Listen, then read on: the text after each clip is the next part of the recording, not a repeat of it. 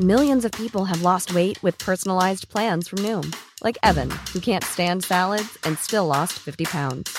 Salads, generally, for most people, are the easy button, right? For me, that wasn't an option. I never really was a salad guy. That's just not who I am. But Noom worked for me. Get your personalized plan today at Noom.com. Real Noom user compensated to provide their story. In four weeks, the typical Noom user can expect to lose one to two pounds per week. Individual results may vary.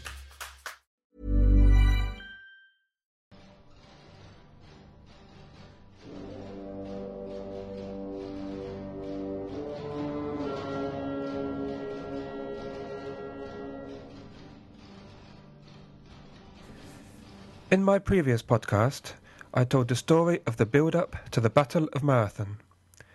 I described how the Persian Empire had steadily expanded under its kings Cyrus and Darius from its homeland in today's Iran to an area stretching from the Mediterranean to the Indus Valley and become the largest and most powerful state to have existed up to that time.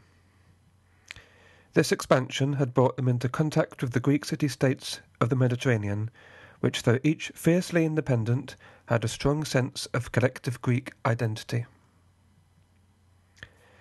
In the 490s BC, when the Athenians aided their Greek neighbours on the west coast of Asia Minor in a failed rebellion, the Persians were furious. The depth of anger may be explained by an event back in 513 BC, when an Athenian embassy, asking Persia for help against their rivals the Spartans, agreed on their own initiative to pledge Persians earth and water. The ambassadors perhaps didn't fully comprehend the meaning behind this act. For the Persians, this was no empty gesture, it was the act that symbolized recognition of their supremacy. As a result, Athens was seen as nominally friendly to the Persians, and so when they supported the rebellion, it was seen as betrayal that could not go unpunished. Not doing so might give others the idea that a Persian alliance is something they could opt in or out of as they liked. So Darius, the Persian king, organized a full scale invasion of the Greek mainland in 490 BC, with special attention paid to punishing Athens and other city states that had dared to challenge Persian authority. Before the campaign started, Darius sent envoys throughout Greece to demand earth and water. One aim was to assess the likely strength of opposition and tailor the strategy for conquest accordingly. Fearful of the repercussions of resistance, all of the Greeks of the Aegean islands sent the tokens of submission, as did many on the mainland in central and northern Greece. The Spartans and Athenians, however, refused. Herodotus wrote that Athens responded by killing their Persian envoy, and the Spartans threw theirs down a well, saying they would find plenty of earth and water down there. Though this was a violation of international norms that gave some protection to envoys even during times of war, it showed the strong feeling on the matter. Darius's plan was likely to destroy the Greek states that resisted, and at the same time cement authority over those in central and northern Greece that submitted. From an occupied Athens, the conquest of the rest of Greece could be organized. He decided on an amphibious expedition and concentrate attacks on three city states that had defied him the island of Naxos, Athens, and Eretria, which lay on the island of Euboea, just east of Athens. The force landed first on Naxos, where the locals fled to the hills. The Persians made an example of the place by burning down the town before moving on. The rest of the Cyclades islands quickly surrendered and were left alone, so the fleet continued to its next main target, Eretria. The Eretrians were divided as to what to do to take to the hills, surrender, or defend the city. They opted for the latter and withdrew behind their fortified walls. The Persians set up siege, and for six days there was fierce fighting and losses on both sides. On the sixth night, though, two prominent Eretrians put their own and family's safety before their community and opened the city gate to the Persians. Once inside, the Persians burnt down the city and forced the entire surviving population into ships to be carried back to Asia and ultimately resettled in Mesopotamia and so lost to history. From there, it was just a, a, short trip to the Greek mainland, where the Persians landed on the plain of Marathon, just to the north of Athens. Athens saw the invading fleet and sent a messenger, Philippides, to Sparta, requesting help. According to Herodotus, he ran the 140 mile journey in less than two days. When he arrived, the Spartans agreed to help and send 2,000 troops, but at the time were in the middle of an important religious festival and could only do so once that was over in a few days. This was no empty excuse. The last thing they wanted to do was anger the gods by not carrying out the necessary rituals to appease them. The Athenians, meanwhile, debated the best course of action whether to defend the city or meet the Persians in the field. The decision was taken by a board of ten generals called the Strategoi, and it was the most influential of these, Miltiades, who convinced them to meet the Persians head on. So a force of Athenians was sent to some hills overlooking the plain of Marathon, where they were joined by reinforcements from Plataea, an ally of Athens. The combined forces numbered about ten or eleven thousand. The Greek infantry were called hoplites, a force of citizen militiamen clad in metal body armour and helmets. They marched into combat, shoulder to shoulder, in a rectangular formation called a phalanx, which bristled with the spears of its soldiers positioned in ranks and files. Staying in line and working as part of a group was required for successful phalanx tactics. A good hoplite, in the words of the 7th century BC poet Archilochus, was, in quote, a short man, firmly placed upon his legs, with a courageous heart, not to be uprooted from the spot where he plants his feet. Greek cavalry were limited to those few citizens who could afford expensive war horses, and so were secondary in importance to the hoplites. The Persian infantry, meanwhile, were light armoured with a wicker shield, composite bow, spear, and short sword, and organised into units of ten thousand. Their cavalry was, like the Greeks, derived from the richer classes. They used bows, javelins, and spears, and wore ornate clothing. Their elite troops, centered on the king, were called the Immortals, who were always maintained at a strength of 10,000 individuals. Another difference to the Greeks was that the Persian armies were often ethnically diverse, each peoples dressed in their own local fashion. A particularly formidable group of fighters were the Sakai, who came from the plains of Central Asia.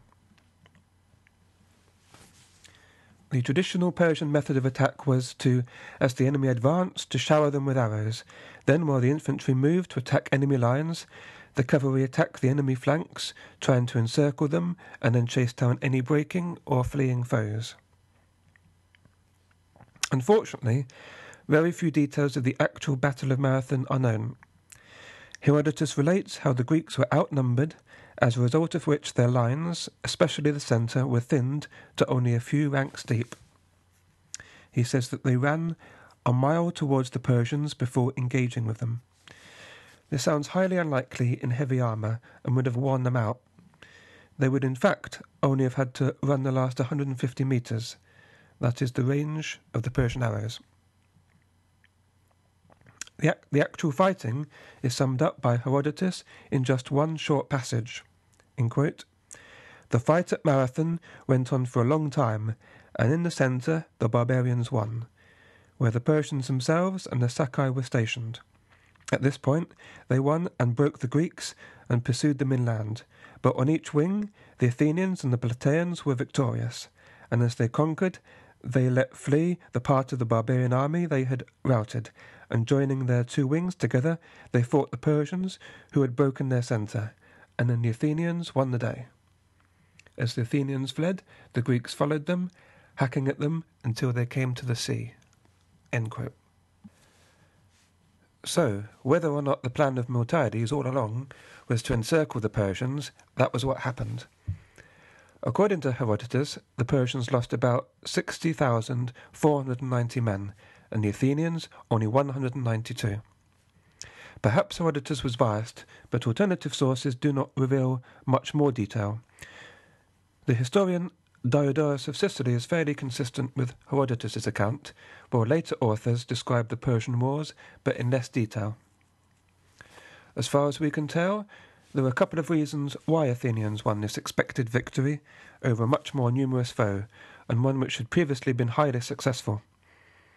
Firstly, the Greeks were highly motivated, determined to defend their home, and too proud to submit to a foreign enemy. Secondly, the heavier armour of the infantry must have been an advantage over lighter armed Persians. Thirdly, they had reached a high level of organisation and discipline in battle in the form of previously described phalanx. They were prepared to stand ground in the face of a deadly threat, fighting hard for each other. The surviving Persians sailed round Attica with the aim of directly attacking Athens, so the Athenian army hurried on foot the approximately 26 miles from the battlefield of Marathon to their capital to help the defence. This event was later confused with the earlier described run of Philippides to Sparta, leading to a legendary but inaccurate version of events. This myth has Philippides running from Marathon to Athens after the battle to announce the Greek victory. So today's marathon races commemorate this confused amalgam of two different events. The battered Persian fleet, on seeing Athens well defended, thought better than to risk attack and returned home. The Spartan contingent, incidentally, arrived later and were impressed by the Athenian success. Marathon had taught not only Athens but the whole of Greece that humiliation at the hands of the superpower were not inevitable the hordes of the great king could be beaten. For sure, Darius would have been itching to organize another attack to exact revenge, but here the Athenians got a stroke of luck. Just after Marathon, by chance, the Egyptians rose in revolt, oppressed by their Persian ruler's ceaseless demand for grain and levies. It took the Persians a few years to put down this rebellion, by which time Darius had passed away, leaving the throne to his son Xerxes. Though not the oldest of royal princes, Xerxes had long been the heir apparent. Unlike many of his half brothers, he had the right mix of blood flowing in his veins, for his mother was Atossa, the daughter of Cyrus the Great. In Herodotus' account, the new king came across as arrogant and decadent. For example, when a Lydian subject pleaded with him to allow his eldest of five sons to stay at home while the other four go to war, Xerxes flew into a rage and ordered the murder of the eldest son. Also, Xerxes' heavy handed and insensitive treatment of his Babylonian subjects provoked them into rebellion, which was fiercely put down. So it was only in 480 BC, ten years after Marathon, when Xerxes was able to make his move against the Greeks, and this time it was a full scale invasion force instead of just a punitive mission. Herodotus claims the Persian forces were the largest the empire had ever assembled. This time, almost all Greek city states surrendered. A sense of self preservation, and probably also like local rivalries, trumped any sense of pan Hellenic camaraderie. However, 31 Greek states, most notably Sparta and Athens, did decide to resist and formed a military coalition to fight the invasion so a land army was sent to hold up the Persians while reinforcements arrived. This force, consisting of 300 Spartans plus a number of other Greeks, fought the famous Battle of Thermopylae in a narrow mountain pass on the eastern coast of central Greece. The narrowness of the pass meant that the Persians could not take advantage of their superior numbers to overwhelm the Greeks, who were more skilled at close in fighting. The Persians were only able to make headway when a local Greek revealed a secret route to get behind the Greek line, but even then the Greeks stood firm until they were finally all killed, taking heavy Persian casualties down with them. The Persians must have realized this wasn't going to be as easy as they first thought. By the time the Persians reached Athens, it had been evacuated. The non combatants had been moved to the northeast coast of the Peloponnese, so Xerxes sacked the city as punishment for their defiance and then turned to dealing with the enemy navy. The Persians hoped to fight on the open seas, but the Greeks instead waited in a narrow channel of water between the mainland and the island of Salamis. After three weeks of stalemate, the king lost patience and sent in his ships, which turned out to be a very rash decision. The Athenian commander, Themistocles, realized that the narrow channel of water would, as in Thermopylae, cancel out the numeric advantage that the vastly larger Persian navy possessed. Not only this, but it minimized the advantage of the Persian ships' greater maneuverability. The heavier Greek ships, meanwhile, could employ their underwater rams to sink the less sturdy Persian craft. With this advantage, the Greeks were victorious and destroyed much of the Persian navy. Xerxes was forced to change his plans. This invasion would clearly take its time, and was not wise for the great king to spend too much time from his court. So he returned to his capital and left his brother in law, Mardonius, in charge of the land army. At this point, the Persians changed tactic. Impressed by the resistance they had met, they offered the Athenians an alliance. In exchange for helping subjugate their fellow Greeks to Persian rule, Athens would be given a pardon, a guarantee of self government, and the rebuilding of their city at royal expense. The Athenians must have been tempted to accept, and to avoid the inevitable Persian attack if they refused.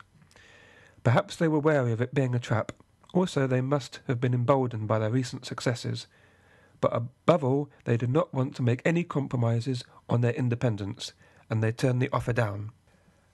And so the allied Greek army and the Persians met on the plains of Boeotia, north of Athens, and near the ancient city of Plataea. At first, there was a standoff for eleven days, as each side declined to be drawn into battle. Then the Greek supply lines became disrupted, and they attempted to retreat, during which their battle line fragmented. Thinking the Greeks in full retreat, Mardonius ordered his force to pursue them, but his foe halted and gave battle, routing the lightly armed Persian infantry and killing Mardonius. Large numbers of the Persian army were trapped in their own camp and slaughtered. On top of this, on the same day as the Battle of Plataea, the remaining Persian fleet was ambushed and burned near Mount Mycale on the Ionian coast.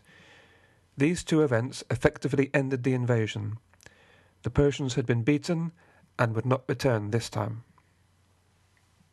Some of the battles selected for this podcast series are isolated events, while others, such as the Battle of Marathon, are one battle in a protracted war.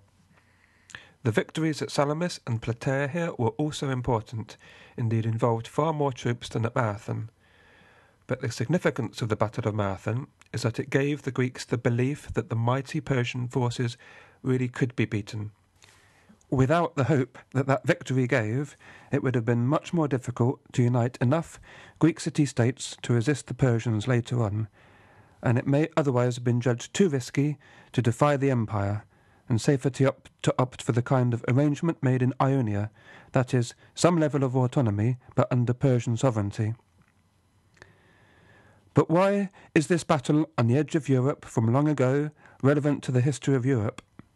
Well, John Stuart Mill once famously suggested that, quote, the Battle of Marathon, even as an event in British history, is more important than the Battle of Hastings, end quote. The reason for this thinking is that the cultural achievements of ancient Greece, and especially Athens during the 5th century BC, that is the period just after the Persian Wars, laid the foundations of Western civilization. If, under Persian control, the Greeks had made compromises on their system of beliefs, this unprecedented flourishing of art, political theory, philosophy, and science may have been snuffed out before it got going, and the history of Europe and the world would have been very different. And what would have happened if the Athenians had, like the Eretrians, been defeated and the survivors transported to Persia? The democratic system they created and decided to risk their lives for would have died in its infancy, a failed experiment and a f- mere footnote in history, if remembered at all. Instead, full of confidence after the military success, the people of Athens went on to build a prosperous, powerful, and democratic state that achieved great things during the next half century. I will try to sum up the golden age of Athens in a few words. The political leader of the time, especially from 461 BC until his death in 429, was Pericles, who oversaw the restoration of temples destroyed by the Persians and the construction of new ones, particularly on the Acropolis, including the Parthenon. In the field of literature, it was also a remarkable time. The first great name was that of Aeschylus. He was born in 525 BC and over a long life wrote over 80 plays, of which seven have survived. Despite his literary achievements, though, so important was the war to Aeschylus and the Greeks that upon his death, around 456 BC, his epitaph commemorated his participation in the Greek victory at Marathon rather than his success as a playwright. As well as Marathon, he probably also fought at Salamis and Plataea. The second great tragedian, Sophocles, some thirty years younger than Aeschylus, is reported to have written a total of 123 plays, of which again only seven survive, including Antigone, Oedipus the King, and Electra. Thirdly was Euripides, from whom 19 plays survive. He is identified with theatrical innovations that have profoundly influenced drama down to modern times, especially in the representation of traditional mythical heroes as ordinary people in extraordinary circumstances. And the other great dramatist of the age was Aristophanes, who was a writer not of tra- tragedies but of comedies, in which he mercilessly caricatured the leading figures of Athens. One such work was The Clouds, the subject for which was another great thinker of the day, the philosopher Socrates. The influence of Socrates' ideas and approach and that of his pupil Plato became the foundation stone of Western philosophy. Not only that, the man we owe for telling us the story of Marathon, Herodotus, lived in Athens, where he invented historical writing. It would be a very tempting conclusion that the Greeks were victorious because democratic principles won out over tyranny and aggression. That would be an oversimplification and doesn't take account of the contributions of city states led by oligarchs or tyrants, nor the Persian policy of respect for local customs. Also, it should be taken into account that the Persians also had to deal with other distractions within the empire, such as the rebellion in Egypt, whereas the Greeks were more focused on this war. It seems to me that the Persians were suffering from imperial overreach, at least this is the impression that Herodotus gives. But I do think that the Greek spirit of entrepreneurship, plus the innovations born of a freedom of thought, did help to improve Greek military capabilities and organisation. The idea that political decision making is formed by persuasion rather than force or status fits well with the spirit of the intellectual changes of ancient Greece. The Persian dictatorship, however benign, did not share that same spirit and did not inspire its people to the same degree to fight and be willing to die for the ideals of the state. Herodotus describes in some detail the discussions by Athenians and Persian leaders about whether and how to engage in battle. While the Persian king expected his every word to be obeyed, the Greeks made decisions on the basis of a shared consensus. Ultimately, this approach proved more successful. We must bear in mind always, though, that almost our entire knowledge of events is from the Greek side, and this must be borne in mind before reaching any conclusions. In itself, the Battle of Marathon was just an unsuccessful landing of Persian punitive forces, but like the Battle of Thermopylae, where 300 Spartans became immortalized by their bravery, the idea that was born from the events was bigger than the immediate strategic impact. It had an enormous effect on the Greeks on the sense of their identity and how they were distinct from the peoples of Asia. And this effect was amplified by the fact that it was written down and so remembered through the ages and to this day. I believe, considering the borders of Asia and Europe are more cultural than geographical, our concept of where Europe ends and Asia begins could be different today if the Persians had been victorious. In the next podcast, I will continue this history of Europe by fast forwarding to the 300s BC. Two and a half centuries after the Battle of Marathon, the offensive would come from the opposite direction, from Europe into Asia. The story of Alexander the Great's invasion of Persia is as compelling as it is remarkable. The most mighty empire was not only defended against, but now it was conquered, and Alexander became perhaps the most celebrated military leader of all time. I have started putting more information, such as maps, on the website www.historyeurope.net, so feel free to take a look. So, in two weeks' time, I will tell the story of Alexander the Great. Please join me then for the Battle of Gaugamela.